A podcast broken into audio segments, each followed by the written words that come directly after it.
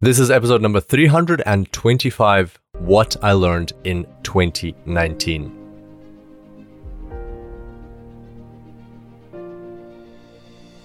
Welcome to the Super Data Science Podcast. My name is Kirill Eremenko, data science coach and lifestyle entrepreneur. And each week we bring you inspiring people and ideas to help you build your successful career in data science. Thanks for being here today, and now let's make the complex simple.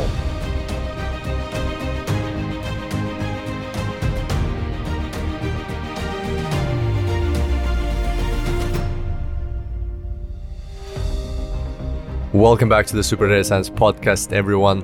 Super excited to have you back here on the show for this final episode of 2019. Well, final long episode of 2019. We, I think we have one more five minute Friday uh, to go in uh, this year. So, yeah, how quickly did this year pass by? It's, it's already end or it's the December December is ending and the year is almost through. Um, yeah, I did not expect to fly this fast. You, that's what happens usually, right? You look back, and it um, it's gone. And with the years, it gets faster and faster. It or so it seems. Um, Vsauce has a great video about this on. So Michael from Vsauce has a great video about this on YouTube. Why every year that passes seems to be flying faster and it's got to do with our perception that in the first year you live one year of your life which is like that's your first year. And then after that in your second year of your life you add you live another year and effectively you add 100% of what you already had. And then in your third year you live another year. It looks like a year but you're adding only 50% of what you had. And then your fourth year, you live a year, but you're only adding 33% on top of what you had. So every time, even though you're living a year, you're adding a smaller percentage to the amount of years you've already lived on this planet. And therefore, it just seems to fly faster. The amount of experiences, new experiences, amount of new events in your life, amount of just new things happening, novelty is less and less and less all the time. And therefore, routine takes over and recurring things take over all the time. And his recommendation was to, in order to like feel that you're living a longer year every time, is to have more experiences, doing more new things, to ex- discover the world, to uh, discover yourself, discover nature, and things like that. Because remember that, like, time when you first had your first kiss, or imagine like when you're seeing your child walk for the first time things like that they are edged into our memories whereas if, if you have days which don't have eventful things like emotional things for you uh, then the years seem to fly by fast. Well that's one theory. Um, anyway so it is 5.15 a.m in australia. I've got my tea and ready to go. Uh, today we're going to be talking or i will be recording a audio just by myself so no guest today. And the purpose of this audio is in, in case you're you've been with the podcast for less than a year and you haven't heard the ones from previous years the purpose of this audio is to share my knowledge or my learnings my top seven learnings from this year that's passing by that's finishing now um, in order to actually in order to document them mostly mostly for myself so that i can look back on this and see, oh, what is it? What is it that I learned in 2019, and how do I not make those mistakes again, or how am I living those learnings now in 2020 or 2021, or and so on. And yeah, so that's the point of all of this, and one of my favorite ways to document things now that I'm doing the podcast is to record an audio, and I thought maybe this can be useful for others as well. So if you think this might be useful, then welcome. I've been doing this for three years now. This is the third year. So first time was 2017. This time is 2018. I mean, last year was 2018. Today is 2019. Okay, so let's go through them. So we'll start with a uh, like an index, I guess, of all of the uh, learnings. And by the way, we found a way to add um, timestamps into the podcast apps around the world that you might be listening on. You might be listening on Castbox or um, iTunes or whatever. Even this is available on Spotify as well. Um, there might be a, there should be a like links in the description where you can actually click on each one and it'll take you in the audio right to that spot. So we just found how to add, add that recently. Hopefully that's available for this podcast as well. Okay, so um, learnings. Uh, learning number one will be about dichotomies. Learning number two will be about uh, FOMO, specifically FOMO. Uh, learning number three will be um, full circle stress. Learning number four, letting doors close. Five is managing my energy as an in- introvert. Uh, six, no coaching. Seven, feelings. Okay, so let's go.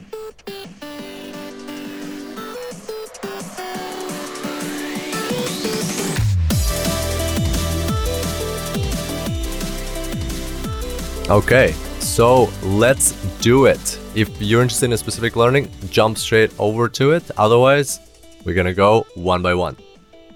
Dichotomies. Learning number one. What is dichotomies? What are dichotomies? Well, at the start of this year, I read a book, actually listened to the audiobook version uh, of this book called The Dichotomy of Leadership uh, by Jocko Willink and Leif Babin. Amazing book, life changing book. Really loved it. Uh, audio version is great. Uh, you may know I love listening to books on Audible because that lets me drive and do other things, like especially on road trips and uh, or be in a plane or whatever else. Basically, I don't uh, have to f- stress my eyes. I love that, and you know sometimes you get a good audiobook, sometimes not. Uh, and this audiobook is read very well. It's read by the authors themselves, so great, great read. Highly recommend. What uh, is this book about? So, this book is about leadership being a dichotomy. I always thought that leadership is a kind of a thing you can learn, like um, like a science, like a math equation. You can just sit down, um, get you know, like get yourself together and and like learn it, and maybe over time. All right, maybe over time you get better and better and better at it and then you know you're a master of leadership because like you've learned everything there is to learn or 80 or 90% of it so you know how to act in pretty much any situation how to lead a company how to lead people how to lead yourself how to lead a relationship how to lead your friends how to lead your family how to lead your brothers and sisters um, pretty much how to lead strangers how to lead in any kind of circumstances or almost any circumstances but what I found from this book and then reflecting on my own experience in leadership, I actually found that leadership is not a science. Leadership is more of an art. Anything can be, or any activity can be categorized into one of the other, science or art, and science is very structured and you can learn it. Art is case by case type of basis, and uh, you gotta just be a master at it, ver- a virtuos, and uh, just be comfortable with it, live it in order to be successful at it. And so leadership falls into the art uh, camp. Why is that? Well, because leadership is actually a series of dichotomies, and that's what this book describes. It goes through 12 dichotomies. And so, who are these guys? Jocko, Willink, and Leif Babin. These are ex military uh, Navy SEALs who served in Iraq, and they actually Jocko was there twice. I'm not sure about Leif, how many times he was there.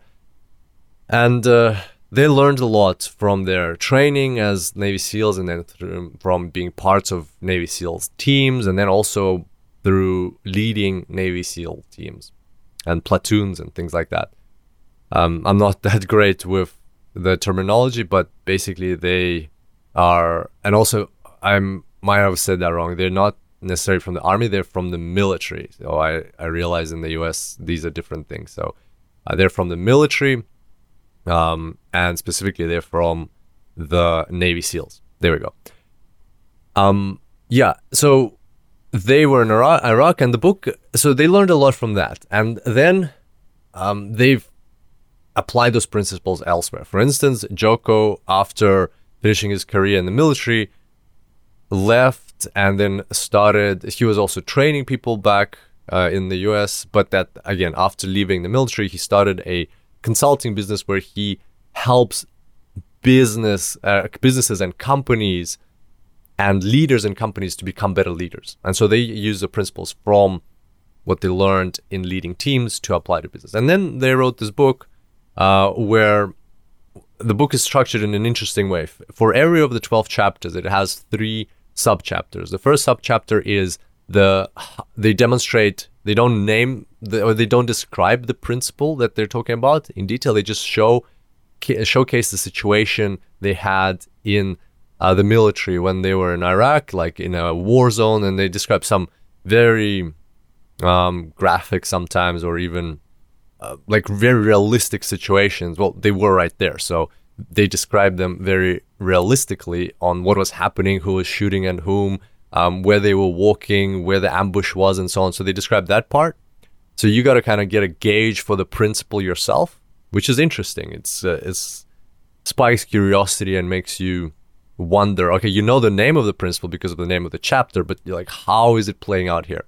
Then in chapter in the sub um, in subchapter number two, they describe the principle in detail. They explain, okay, what was happening, what how they learned this principle, what are the takeaways, and then in subchapter number three, they show how this principle can be applied to business, basically on based on Jocko's um, experience consulting many businesses in many industries. He can pull real examples of a mining um, company with operations all around the world and like they're losing money and they need to let go people or a construction business here or, or something else. And what is actually happening in business. So they, they pull a real example. Of course, they're all, all anonymized and um, some of them are combined examples of different clients, but it really illustrates the um, the principle. So that's how the book is structured. And uh, for instance, some of the examples here, like the names of the first three chapters. Ba- uh, chapter number one is balancing people. How close do you get to your people? Like if you're in the military or if you're uh, leading a business, how close do you get to people? So you, you need to be close. You can't be too far away. You can't be like somewhere there, flying around or completely not talking to your team, feeling very them feeling very alienated from you because um, then they'll feel like mercenaries doing their job rather than part of a bigger team with a great leader. But on the other hand, you can't get too close, right? So if you're if you get too close to your team, then it'll be very hard for you to send them off to battle, for instance, in the military, because you know they might die there. But that's a job that needs to get done. But it'll be hard for you. Uh, you'll get too attached. Same in business. You will you get too close, it'll be hard for you to de- delegate tasks to them, to give them assignments and things like that, because you'll care about too much about them not, you know, like working extremely hard, or you want to want them to have a kind of like more rest and be more relaxed and just have a fantastic life. But there's a business that needs to be run, and you might be thinking, oh well, we're just talking about business and military. This doesn't apply to me. Well, actually in a, in a few seconds, we'll talk about how this applies to all areas of life. I'm just going to give two more examples. So, chapter number two is called Own It All But Empower Others. This is about how much do you strategize and how much do you micromanage, right? Like, you don't want to micromanage people. We all, we've all heard that that's really bad. Indeed, it, it's true. If you micromanage someone, then they just stop caring about their task because they have no autonomy and they're just doing exactly what you told them. So you might as well just do it yourself. And you have to double check everything. So they lose that sense of autonomy and that they have a say in what they're doing or they have a way of doing it in their own way. Like they feel just mechanical. On the other hand, you so you want to uh, micromanage less, but on the other hand, you don't want to step away completely because you, if you give people too much autonomy, like ultimate and uncontrolled autonomy, then and like there's no strategy there's no vision behind it. You don't basically you don't give people a vision at all then they don't know what to do. They don't know what goal they're working towards where they're going and so on. So it has to be a balance right? So uh, in the first case you need to balance between being close and being um, being the leader. So you're somewhere you got to find that balance in between. On the other hand um, like kind of being completely alienating as a leader. On the other hand uh, with this own it all but empower others, you gotta, on one hand, not micromanage people and give them autonomy, but on the other hand, you gotta not also give them too much autonomy and still give them a vision. So you gotta find the balance between there, between vision, um, between absolutely no uh, control and then too much control. And principle number three is about um, resolute and not overbearing. So this is a dichotomy between, on one hand, balancing how strict you are about enforcing the decisions and guidelines that you have come up with or as a team you've come up with and on the other hand how when do you let things go and when do you not enforce them? Very interesting chapter. They talk about a principle of uh, leadership capital and you don't want to like you only get a certain amount of leadership capital in a given period of time whether it's a week or a month or a day. And if you run around the business or your, military unit or whatever else it is uh, telling everybody how they like that they should be following rules that they should be doing this this way or we have guidelines for this this should be done like that you're going to expend your military uh, leadership capital on unimportant things. And then when it comes to like a strategic or business critical part then you won't have any leadership capital. People won't will be tired of listening to you. They they will not follow you as well or at all. So you got to be wise about how you use your leadership capital and there are things that are worth just letting go and but there are other things that are very important to enforce.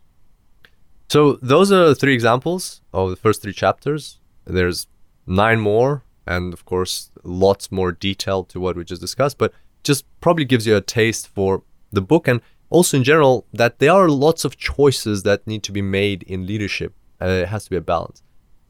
And as mentioned leadership is not actually just about business or military. There's plenty of places where you need to be a leader whether it's with your significant other. You know you might be the leader sometimes they might be the leader the other times but in the times when you're the leader you need to make certain decisions. For instance, if uh, they're upset, uh, when is the right time to give them care and loving and nurture? Or when is the right time to give them some motivation and inspire them to grow a metaphorical kick up the butt? So you got to find the balance between the two. When do you do either of those? You can't, it's not just a single answer. You give them always just loving and nurture, then they might become dependent on it and not not see not get enough inspiration to grow further. If you're always giving a kick up, kick up the butt and motivation, and as men, actually, we do a lot of this, right? We so try and tend to solve problems, then you they're not going to feel enough love from you. Leadership with friends. How close do you let a specific friend into your life? Too close and you will feel exposed. Too little and the friendship will feel superficial. Uh, leadership with yourself. How much work do you take on in a given day? Too uh, take on too little and you'll become lazy or you'll get bored and take on too much and you'll burn out. Um, another one is how much do you train at the gym or in a sport? Too little and you won't progress. Too much and you'll hurt yourself or you'll actually lose interest because you'll dread going back to the gym because you're going to push yourself too hard. So, very interesting principle. Leadership comes up in many situations in life, many aspects of life, whether you, you want to or not life will test you and make you be an effective and efficient leader, or it will see how effective and efficient you are. So, uh, knowing these principles is very valuable. So, highly recommend the book. It's called The Dichotomy of Leadership. All right, that was quite a long one. Let's move on to learning number two. Uh, learning number two is uh, FOMO, and I'm not supposed to curse on this podcast, as far as I know. Uh, so we will just call it um, no more FOMO. Um, FOMO is a fear of missing out. It's abbreviation of fear of missing out, and not to be confused with YOLO, which is you only live once. Um, FOMO is an interesting phenomenon that is becoming more and more prevalent as we, as the world becomes more and more full of abundance. Right? If back in 40, 50 years ago you went to shop you wanted to buy a pair of jeans. They only had three sizes. You tried them on. One of them fit, but kind of fit, but didn't fit perfectly. You walked out of the shop um, with a non perfect fitting pair of jeans and you were happy that you got a pair of jeans and they look good and it, they almost fit, and that's it. You can now use them, or you you're gonna go tailor them a little bit, and then you'll have a great pair of jeans. Fantastic, you are happy. Now you go to a shop. and there's like 50 million pairs of jeans, all different colors, all different styles, designs, sizes. There's you know, whatever size you want 30, 31, and a, 31, 31 and a half, 32, 33, whatever size you want. Uh, not only is waist sizes, is like recently I found out that there's waist sizes and also uh, length of leg sizes. So it might be a 32 30 and it might be a 32 32, it might be a 30 30. Basically, we live in a crazy world full of abundance, which is good if you kind of on the surface you look on the surface, it's actually a good thing. We live in a world of abundance. We have everything. We're, you know, we're using, and not like, of course, it's bad when it comes at the expense of the environment, but oh, like we're starting to use more and more solar energy, renewable energies. We're recycling materials and so on. So it looks very good on the surface, but psychologically, if you dig deeper, it's it's a very dangerous thing because when you have so much choice, you have choice paralysis. You don't know what to choose, and then you walk out of that store with a perfect fitting set of jeans that are exactly your size and they look fantastic on you. Uh, they're a beautiful color, um, style, whatever else, but you're unhappy. Why are you unhappy? Because you're thinking, did I pick the right ones? No, sometimes you might be happy for sure, but a lot of time people walk out there like, oh, did I make the right choice? Or two days later they'd be thinking, oh, did I make that the right choice there? What about those other ones in that other color or that other design or that other style? Really like those two. Oftentimes people walk out there walk with two or three pairs of jeans, which they don't really need. Now that's called that's called wasteful. Um, so yeah, we live in a world that's full of abundance, but also where this abundance leads to a concept called FOMO or fear of missing out. There's so much choice you you can't choose a particular thing because you fear missing out on others. And I found for myself. So how do I, how did I find out um, about that I I have severe FOMO? Well, I was uh, sitting in uh, Bali at one of this uh, the ten day fast that I was doing, and on one of the days in the morning I was working, and which you're not really supposed to do, but I had a lot of work to do, so I was also working during this retreat, and I next time I hope I will mm, take those 10 days off. But anyway, so I was working and everybody was going to yoga. So there's like a group of 10, like this time I think it was like 12 or about 8 people. Everyone's going to yoga. Sometimes in the mornings they do yoga there. Everyone's walking there. And I'm like, oh, I got to finish this thing I'm working on. I'm actually pretty excited about what I'm working on. But then they're going to yoga. I'm going to miss on this yoga. What if it's really cool? What if something amazing is going to happen there? Um, I'm gonna, I could be learning something. I should go there, but I gotta finish this work. And then like I just couldn't take anymore. So I told myself, no, I won't go. I will miss out on this yoga session. I'll actually, I'm, I choose to miss out on this yoga session. And once I said that, even though it was still like I was, I was having itchy feet to go around and do the yoga session, but like once I said that, I made the resolution was much easier. I knew that okay, I will miss out, so I choose to miss out. So instead of fearing of missing out, I choose to miss out. And that's important principle to understand. Well, for me anyway, it was very important because I've kind of lived my life in a way that I think I can get everything done. Like I can experience everything. I can, I don't know, go everywhere, be everywhere. Just like the, like I'll never miss out on anything. If I try really hard, I will never miss out on anything. But that's not true. Life is so big there are things we're missing out on right now. You're probably missing out on lots of things by listening to this podcast. You could be listening to a billion other podcasts. You could be listening to music. You could be just be in silence. You could be talking to somebody. And yet you're listening to this podcast. So you're true you are missing out on things. That's an important thing to realize that there are always going to be things we miss out on. Just some a lot of the time we're not aware of them. And that ignorance is safeguarding us from the stress that is caused by the knowledge of knowing that you're missing out. So here, the only problem is that you're aware that you're missing out. So in my case, I was like, I'm missing out on this yoga. oh my gosh, if I had been sitting in another room and if I had not known there's a yoga, I wouldn't have this fear of missing out.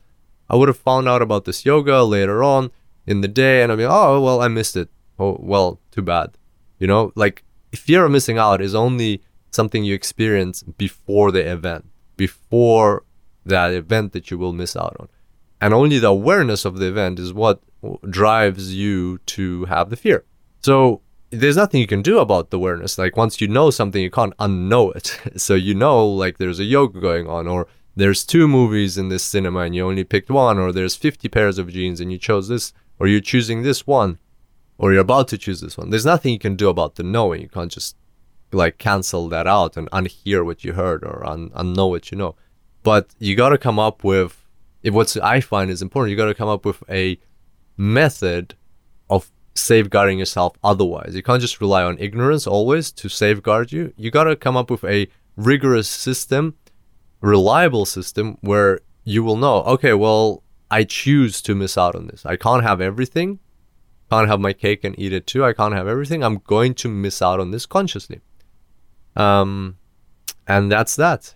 that's uh that's how to deal with it. I can't say I'm a master at it. I'm still always looking for the not always but all very often catch myself looking for the perfect choice how to how do i find what if this is perfect what if that what if that would have been even more perfect in the sense like i'm a perfectionist very often but that's a very bad habit and basically leads to unnecessary stress so i'm definitely working on it it's something basically this FOMO, this perfectionism, has been around with me for 30 years. So it takes time to uh, get rid of it. And in fact, it takes a lot of effort. In, and I think I'm not putting enough effort into it. Conscious effort of maybe exercises or thinking through my decisions, thinking through my day and things like that to really put this to rest. So, yeah. But uh, hopefully, this uh, step two in this episode helped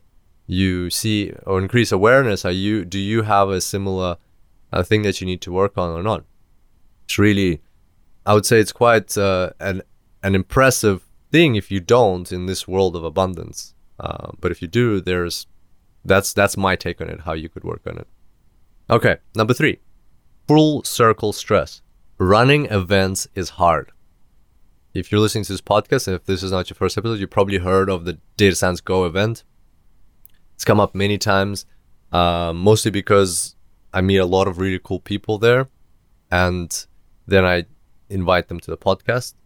And I hope you've been, been enjoying meeting them as well.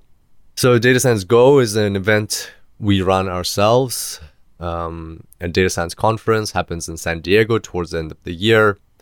Um, and uh, it's been growing quite fast. So we started in 2017 with 150 people. Then 2018, uh, we grew to 350 people. In 2019, we had 620 people, not just registered, actually come up and physically pick up their badge um, at the event. So almost doubling, doubling or almost doubling every year.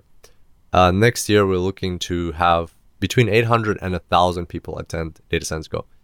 So uh, quite a cool business. Very exciting for me to be part of it, and also uh, the team is great, uh, impacting lots of people. Love the community, love the data scientists and managers, everybody who comes there. Like I feel really good when I'm there. But running these things, running these events is extremely hard. And the main reason for that is that you only get one go per year. you only get one weekend when it's happening, right? So the rest of the year you're preparing, planning. It's crazy how much planning. Like we start planning, like as soon as one event ends, maybe one month later. So we take a month to clean things up and send out um, accesses to recordings and uh, you know early bird promotions and uh, recap on how the event went, and then like we start preparing right away for the next one. So about 11, 10 to 11 months of preparation going into this and you only get one shot at the event itself. Uh, so it's not like a recurring business that happens every day. You're selling something, or you're or every week there's I don't know some something going on, like a webinar going on or something. This is just once a once a year. A lot of waiting, a lot of stress, a lot of uh, pressure, uh, to to make it perfect. Speaking of perfect, but not to make it perfect, to make it good, to make uh, to make sure people enjoy themselves.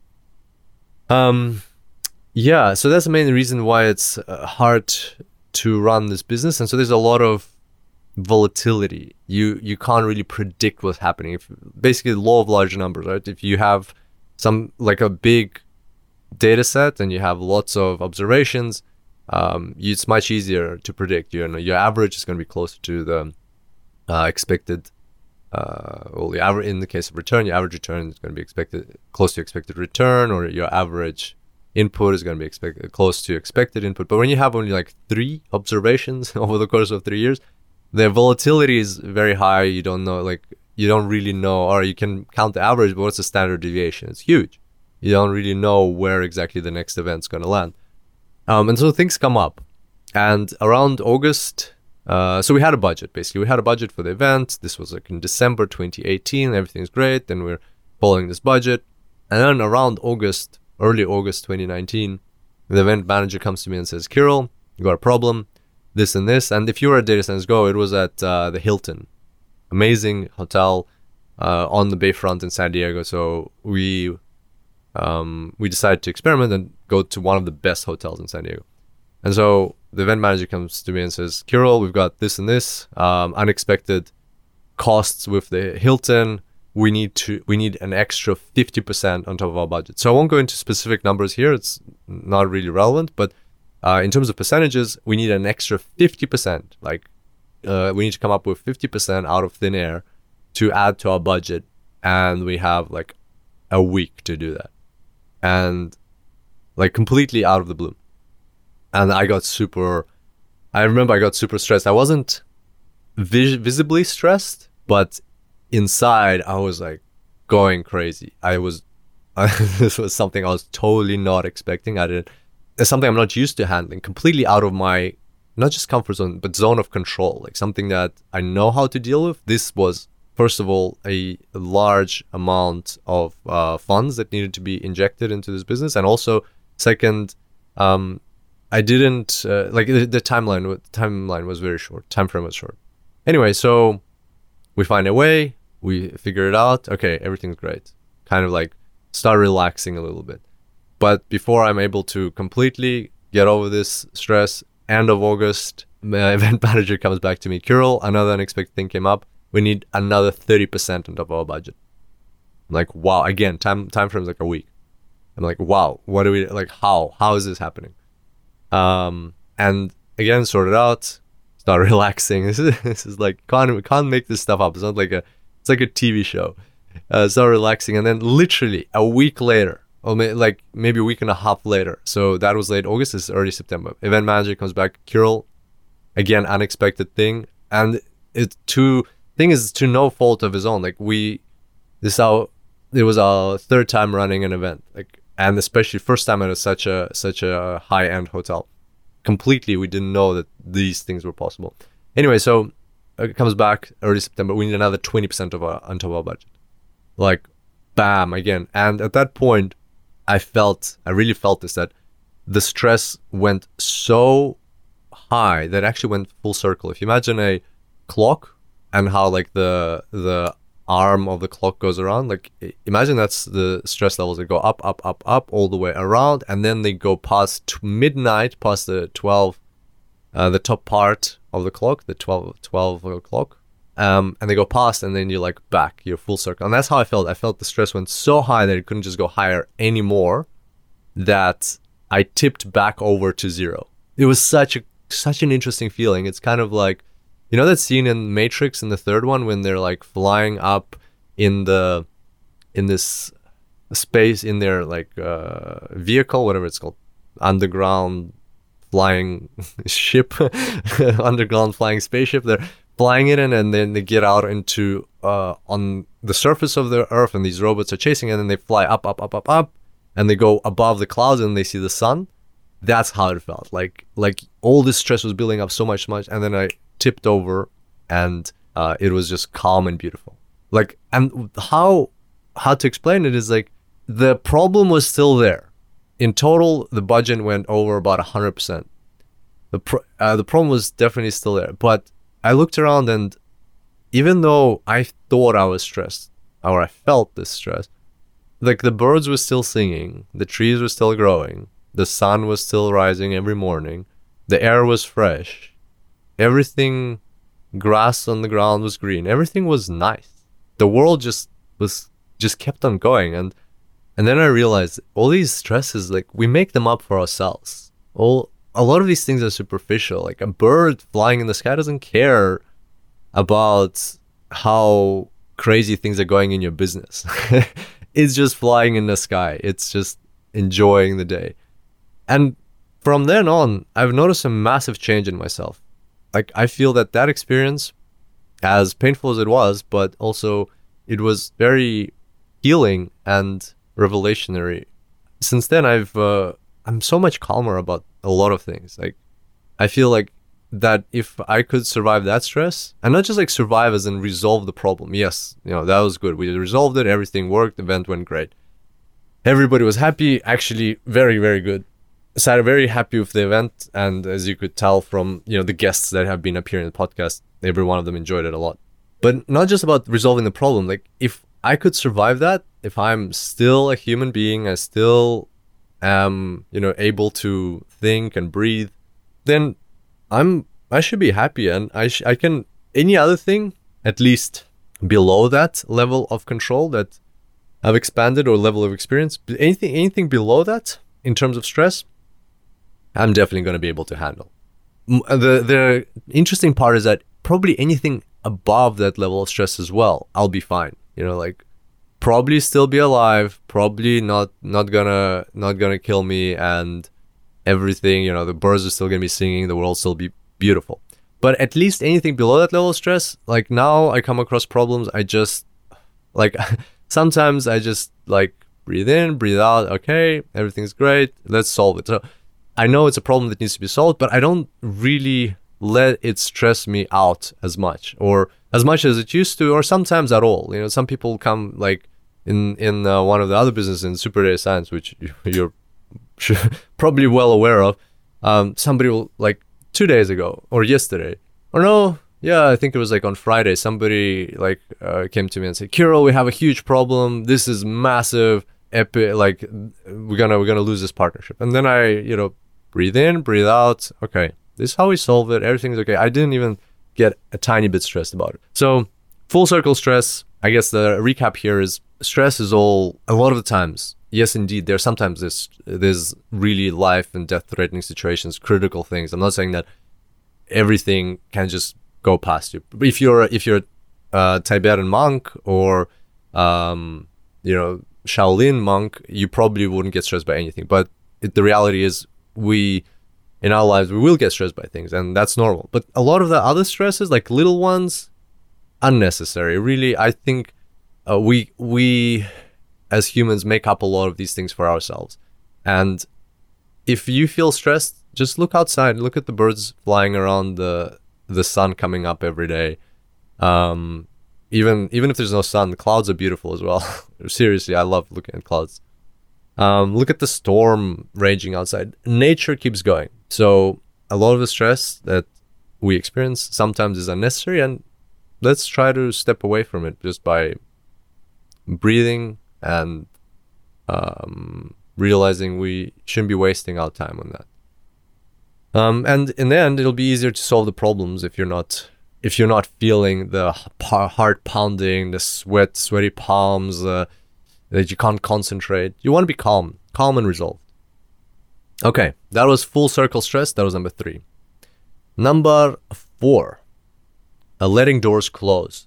This year, I had to say goodbye or like we said goodbye to each other with my ex-girlfriend it was at the um, first second quarter of this year um, it was sad it was hard um, but at the same time it didn't feel right for both of us so i have a friend or i had a friend uh, actually a, call, a work colleague before who described one of his past relationships in a way that he was happy he was uh, he was almost happy he would be fully happy if he squinted. If he like squinted really hard, then he would see that he's he kind of like he is happy.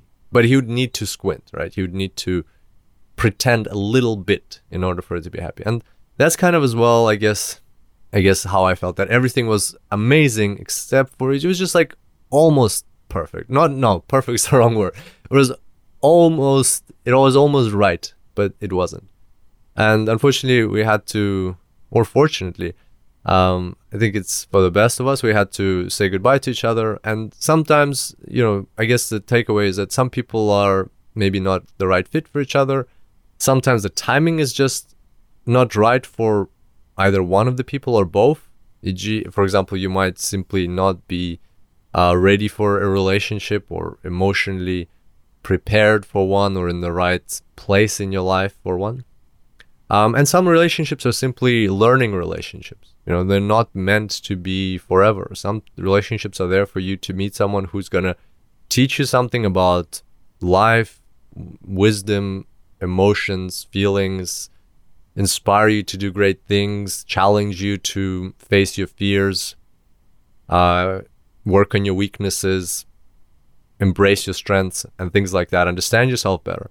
Some relationships are for learning. Um, not every relationship is one where oh this is forever uh, it'd be great if if it was like that so yeah we we parted we got on great terms. We're still in touch. Everything everything's fantastic. It was for the best of us. It was hard at the time but looking back i guess um it was a it was a good good choice for both of us to make.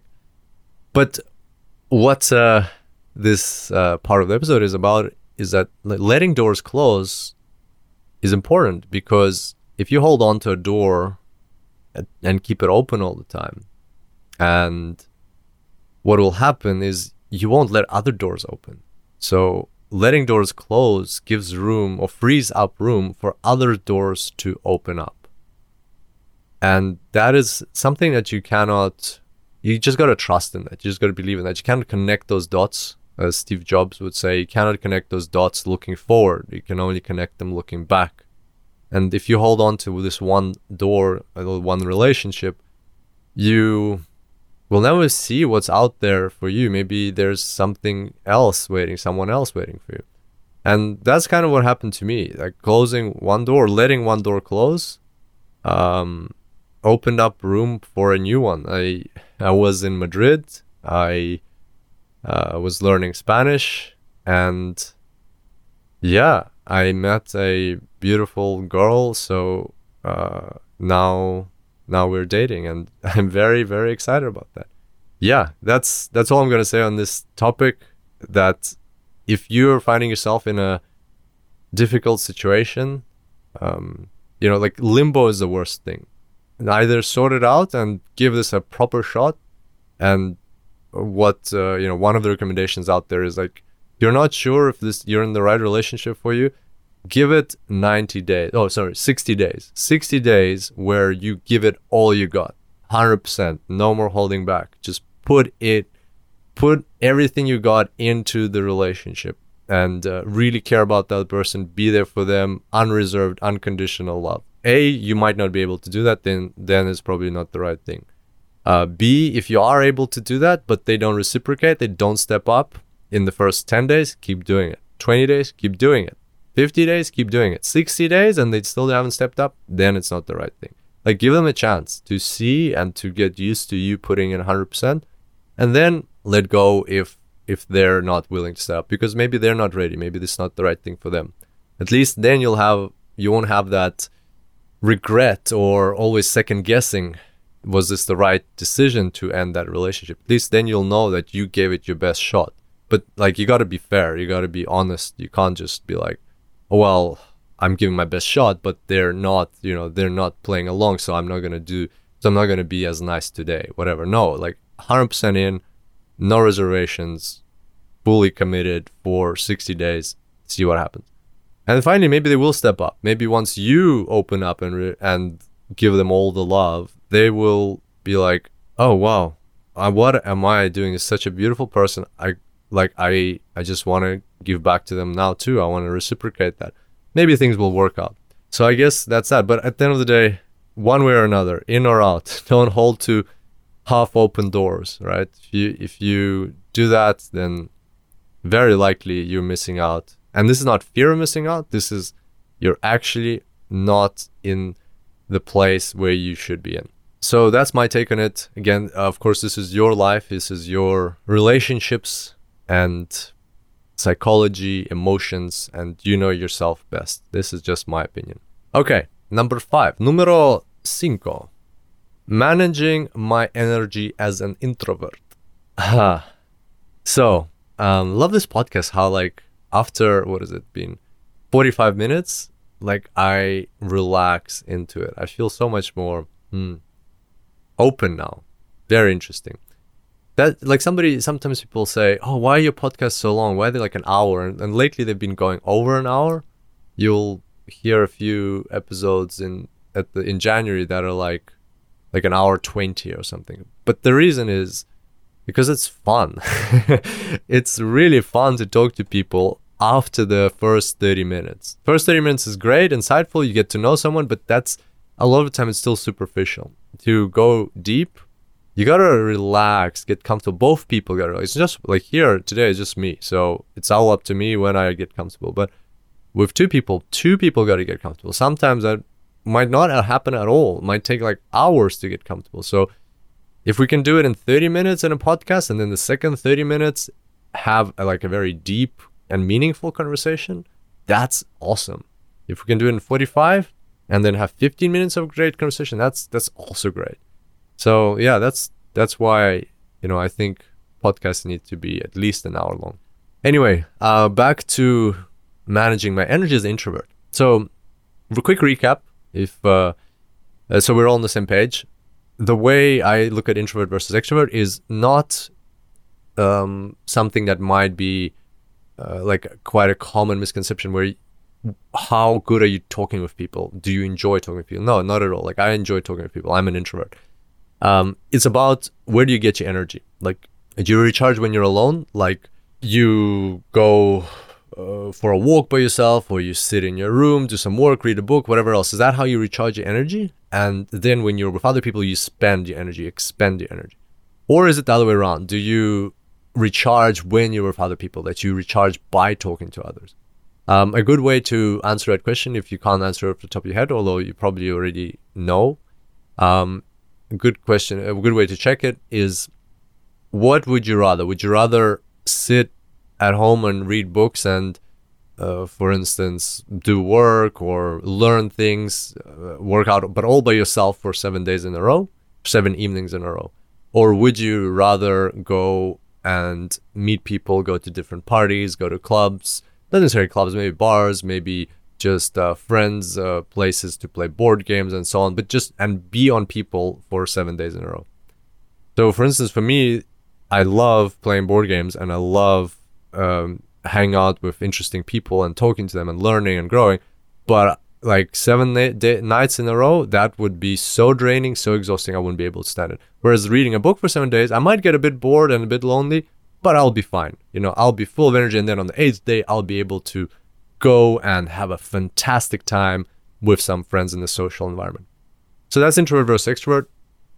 Introverts tend to have a rich inner world um, and live in their fantasies or, or not just live in their fantasy, but like go like their inner world is, or I should say, our inner world is a is a safe place where uh, uh, you can always retreat to and just recharge. Extroverts have a rich outer world and lots of friends, great acquaintances.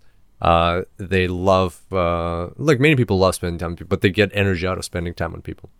So, how did I learn to manage my energy as an introvert? I started reading this book called Quiet by Susan Cain.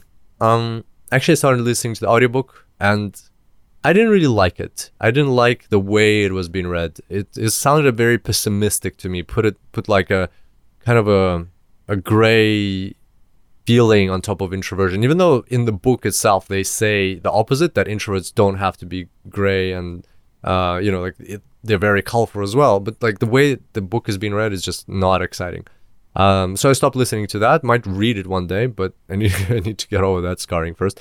Um, but uh, there are some very interesting parts in there like how we moved from a culture of character character in the late 20th century to a culture of personality uh, or even a cult of personality in the early 21st century, what role um, Dale Carnegie had to play in that, the uh, growth of cities, business, um, like the growth of big business and so on, like why and how all of that led to the culture of ca- uh, personality, which we live in now, versus a culture of character, which was prevalent back in the day.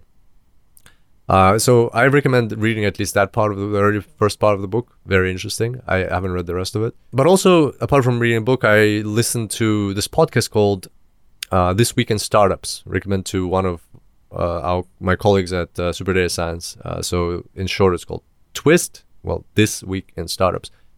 A great podcast for founders and entrepreneurs. And what I noticed was quite a lot, quite a lot of entrepreneurs and founders of businesses that were being interviewed on the podcast. So it's similar to this podcast, but instead of data scientists, they interview founders, um, and founders of big, big, big businesses, medium businesses, startups, mostly medium businesses and startups. Uh, so what I found that a lot of the founders on this podcast, they were actually uh, introverts, and I was very interested. And many of them shared their thoughts on what it's like to be an introvert, especially running a business, founding a business. Uh, specifically, one of them that I enjoyed a lot was the founder of HubSpot, or one of the co-founders of HubSpot. The I think the CEO uh, of HubSpot. I forgot his name.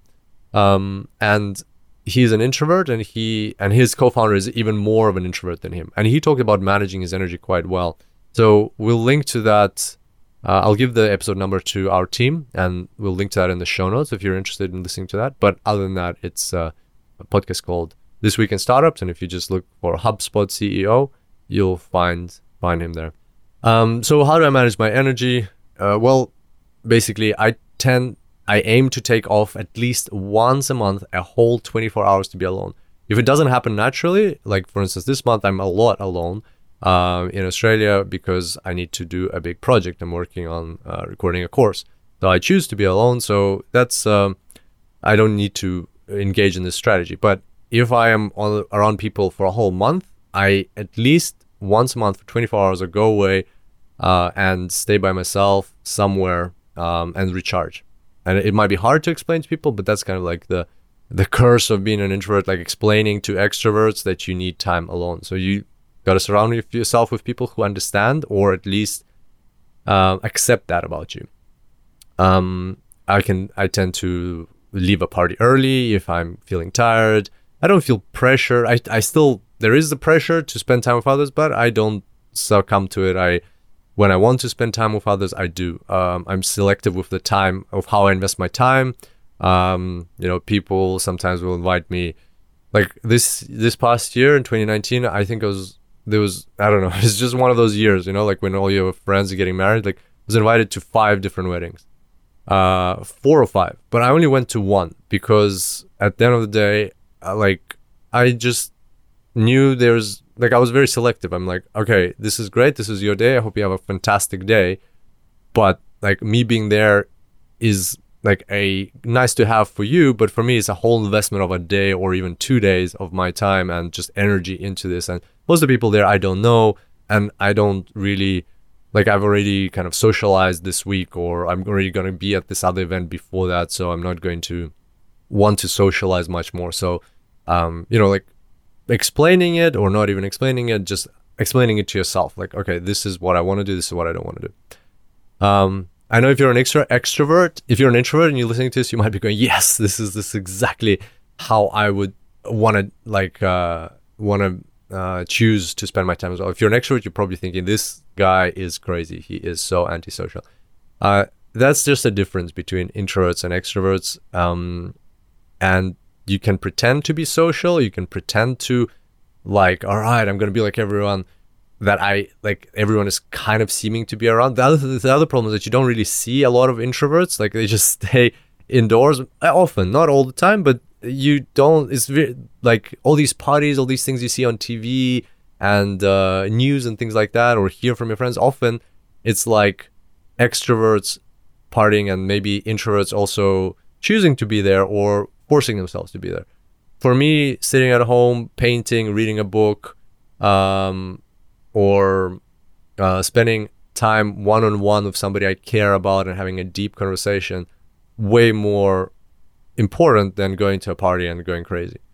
So yeah, so it, it's just a difference, and I guess it's important to appreciate and accept these things about one another. And maybe you're not an introvert, but you have an introvert in your family. In the US, I think it's about 30% are introverts, uh, but worldwide, it's uh, recently I saw statistics, it's actually 50% introverts. It's crazy. Uh, so it's 50 50. So you might have someone in your family or someone you know, or maybe a significant other is an introvert, and maybe you're not. So, how do you accept that about them and respect that and help them get the time that they need? Because it's very important. If I don't get the time I need, I get cranky, I become resentful, I feel I can't express how I feel, and nobody like the people around me don't understand and therefore i start not wanting to be around them. And it's terrible if you're in a relationship with that person. If you're in a relationship with a person who doesn't understand you as an introvert and doesn't give you your time it's a recipe for disaster because you're going to force yourself to be extroverted and spend time with them and give them all the attention they need um, whether it's by sms or whether it's in person or on the phone and so on but you're ultimately going to be very unhappy more and more and more. It's not sustainable. So it has to be sustainable. You got to be you got to feel comfortable. And if if that's the other person in your relationship, if they're an introvert, they you need to make sure they feel comfortable or just ask them to express their feelings. We'll get to feelings in a second. Okay, um, that was learning number five. Learning number six. So, number six is no coaching. I was in this um, uh, meetup in Bali. So you might know from the podcast that I like to go to Bali uh, occasionally. Um, this year I went in total. I think I spent like five five weeks in Bali. I think I, th- I went three times actually this year. Um, but anyway, um, so I was in Bali and somehow I was going to this one gym called uh, Nirvana Strength. Already recommended on the podcast. If you're there, go say hi to Ian, the founder, owner, one of the founders, owners. Um, uh, it's great. It's a it's a Olympic level, Olympic class gymnastics center in Bali, in Canggu. How crazy is that? Like out of all places, I haven't seen a gymnastics center that good. The last time I saw one like that was like in Moscow years ago. I don't think I've seen one like that. I'm sure they are some like that in Australia. I just haven't seen come across one like just on the street. This was just like right there, huge center, uh, amazing sauna, amazing like a cold pool. Anyway, so I was there, and then at the gymnastics, I was like, when I was leaving, they're like, "Hey, by the way, we have this thing every Monday in the evening. Uh, we have a men's circle." I'm like, "Oh, what is that?" Well, it's like where um, men can get together and talk about their feelings. I'm like, "Wow, okay, that's new. Let's check it out." So I go, rock up, and it's it's really a cool thing. There's like 20 guys or so sitting there from all walks of life, and you know, Bali is a place where a lot of entrepreneurs, freelancers come to work. And one of the episodes in the podcast, we actually had a, I think, a data scientist or a starting data scientist that I met in Bali randomly at a co-working, and we recorded a podcast together. And so, you know, as a data scientist, freelancer, you can, uh, and just recently on the podcast, we had a podcast about freelancing in data science. So you could become a data science freelancer and go live in Bali.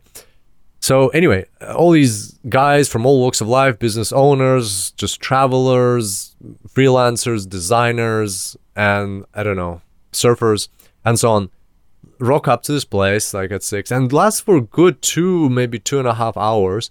And basically you we all sit, it's all confidential, and you just express like a problem in your life that you're dealing with, that's something that's really affecting you maybe personal, professional, emotional, whatever, physical, whatever problem, something that's a big challenge in your life, you say it. And there's only one rule, and the rule is there is no coaching. And I did not understand it first, but it is a genius idea.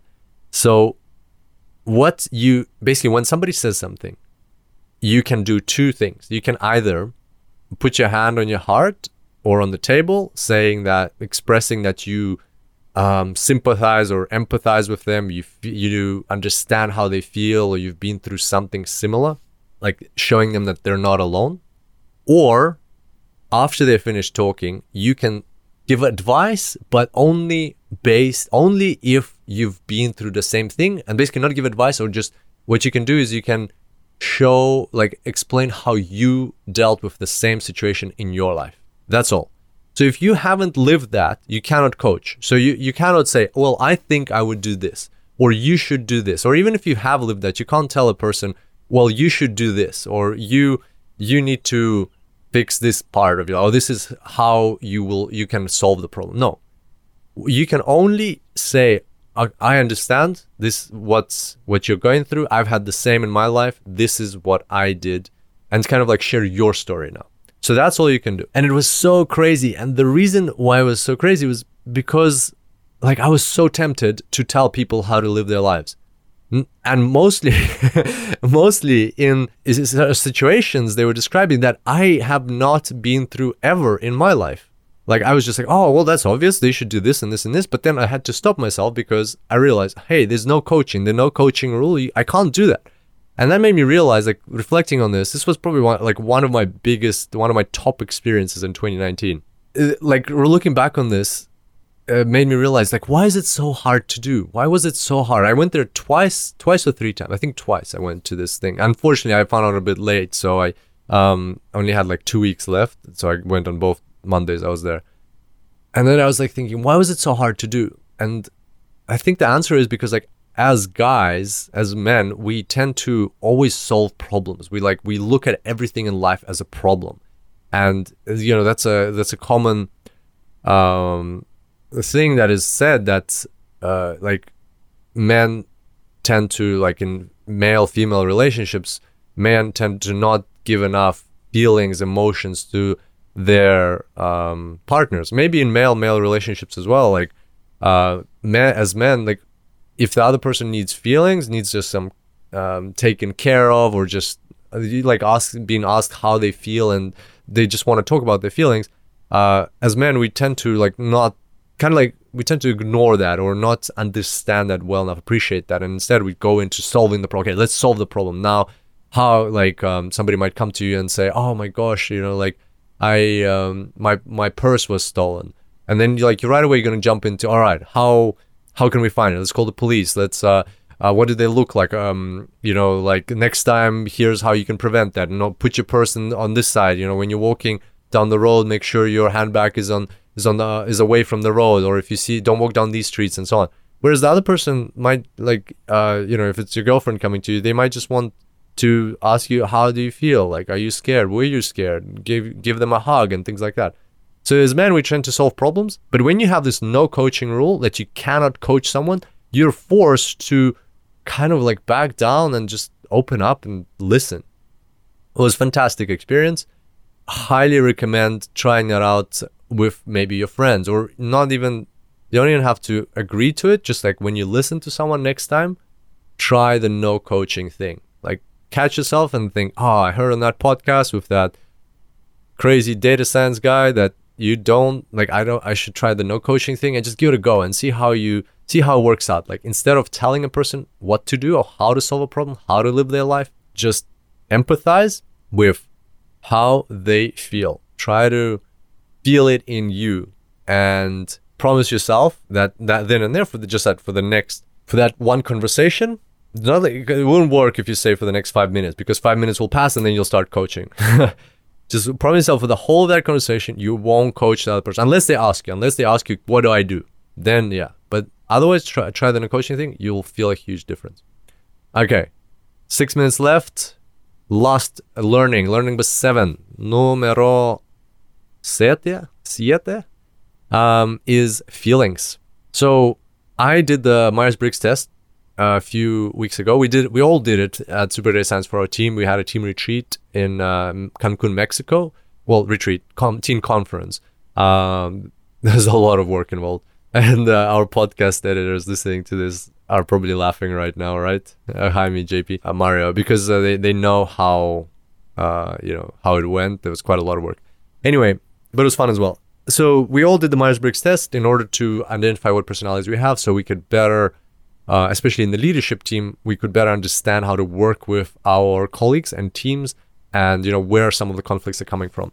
Highly recommend it. Uh, the best place to do it, from my point of view, is at uh, the website called 16personalities.com. Very easy. It takes about 20 minutes to do the test. get your results, get a great description of your personality.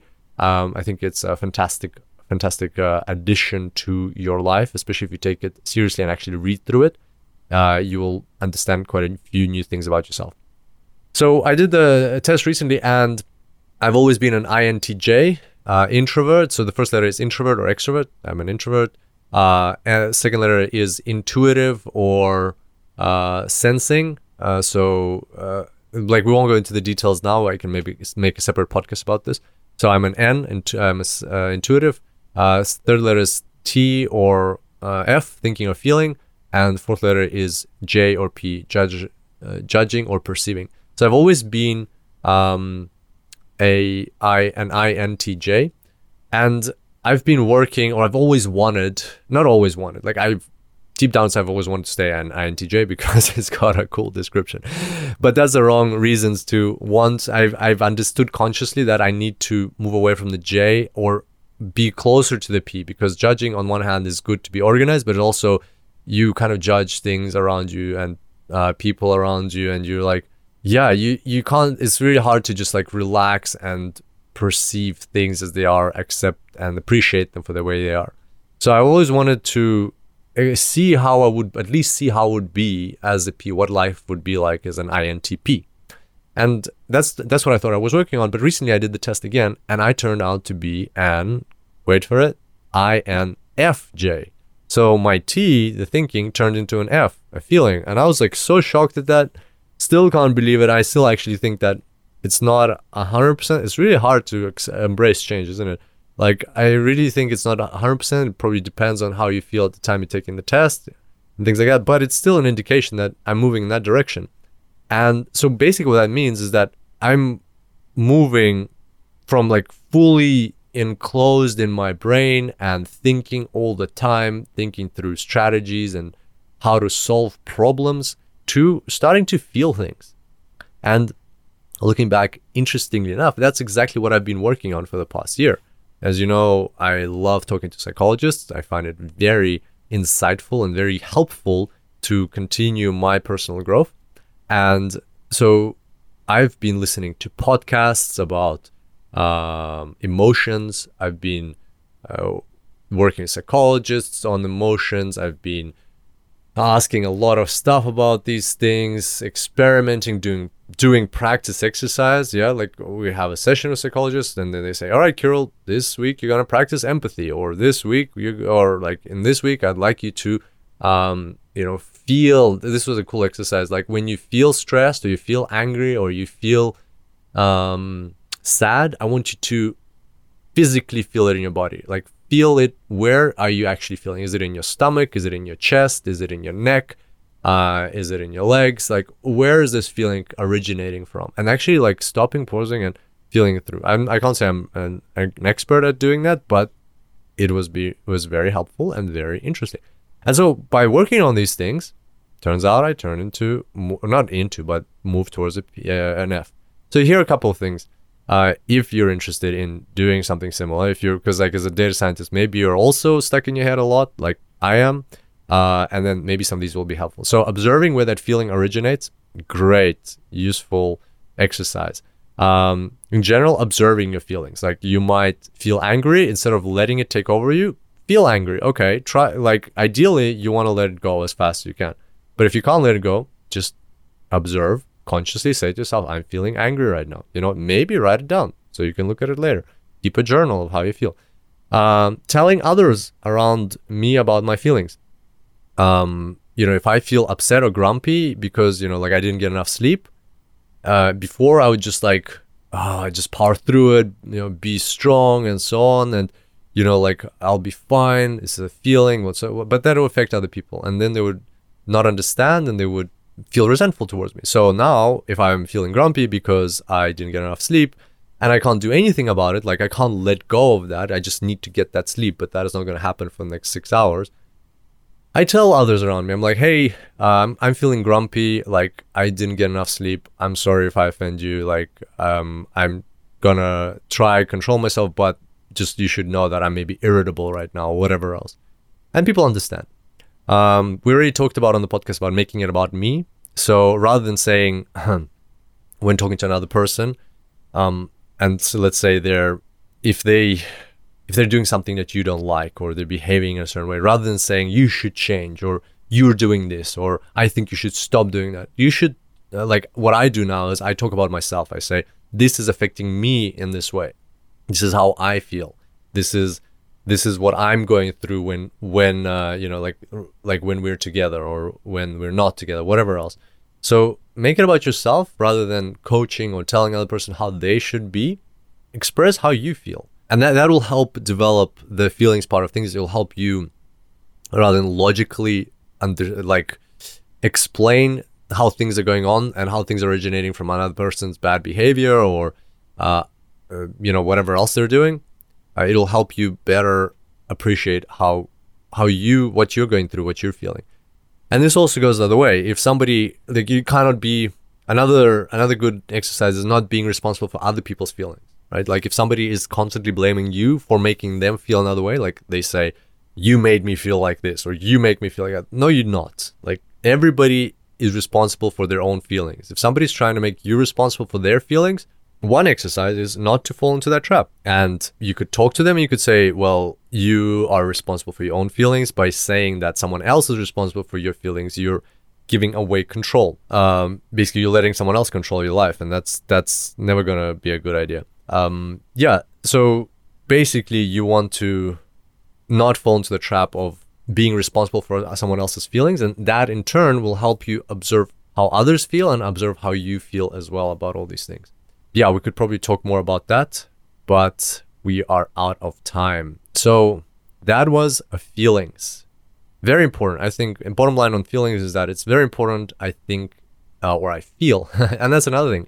Saying I feel when it's relevant rather than I think. When you actually feel something, don't say I think, say I feel um, and I've started doing that as well. Uh, basically, I feel that working on feelings is important because you don't want to be stuck in your head all the time. You want to follow your heart. You want to listen to your heart because that's a whole new world. You know, if, if we are mastering the world of data science, analytics, thinking, then that's great. But also participate. I, I want to participate in the world of feelings. It's such a beautiful world. Such a beautiful world. On that note, Thank you so much, my friends, for being here, uh, for sitting through this long episode with um, my top seven learnings in 2019. It's been a fantastic year. I really appreciate everybody who listens to this podcast, whether you listen to one episode or to 300 episodes. It is great to be able to share um, amazing guests with you and also my thoughts and experiences. Uh, if you have any uh, questions, any suggestions, anything at all, you can always send them to podcast at superdatascience.com. Uh, you can always feed, leave us feedback on um, different platforms from SoundCloud to iTunes to wherever else. Um, always really appreciate it. And once again, thank you so much for being here today. I look forward to seeing you back here next time. Have a great end of 2019. And until next time, happy analyzing.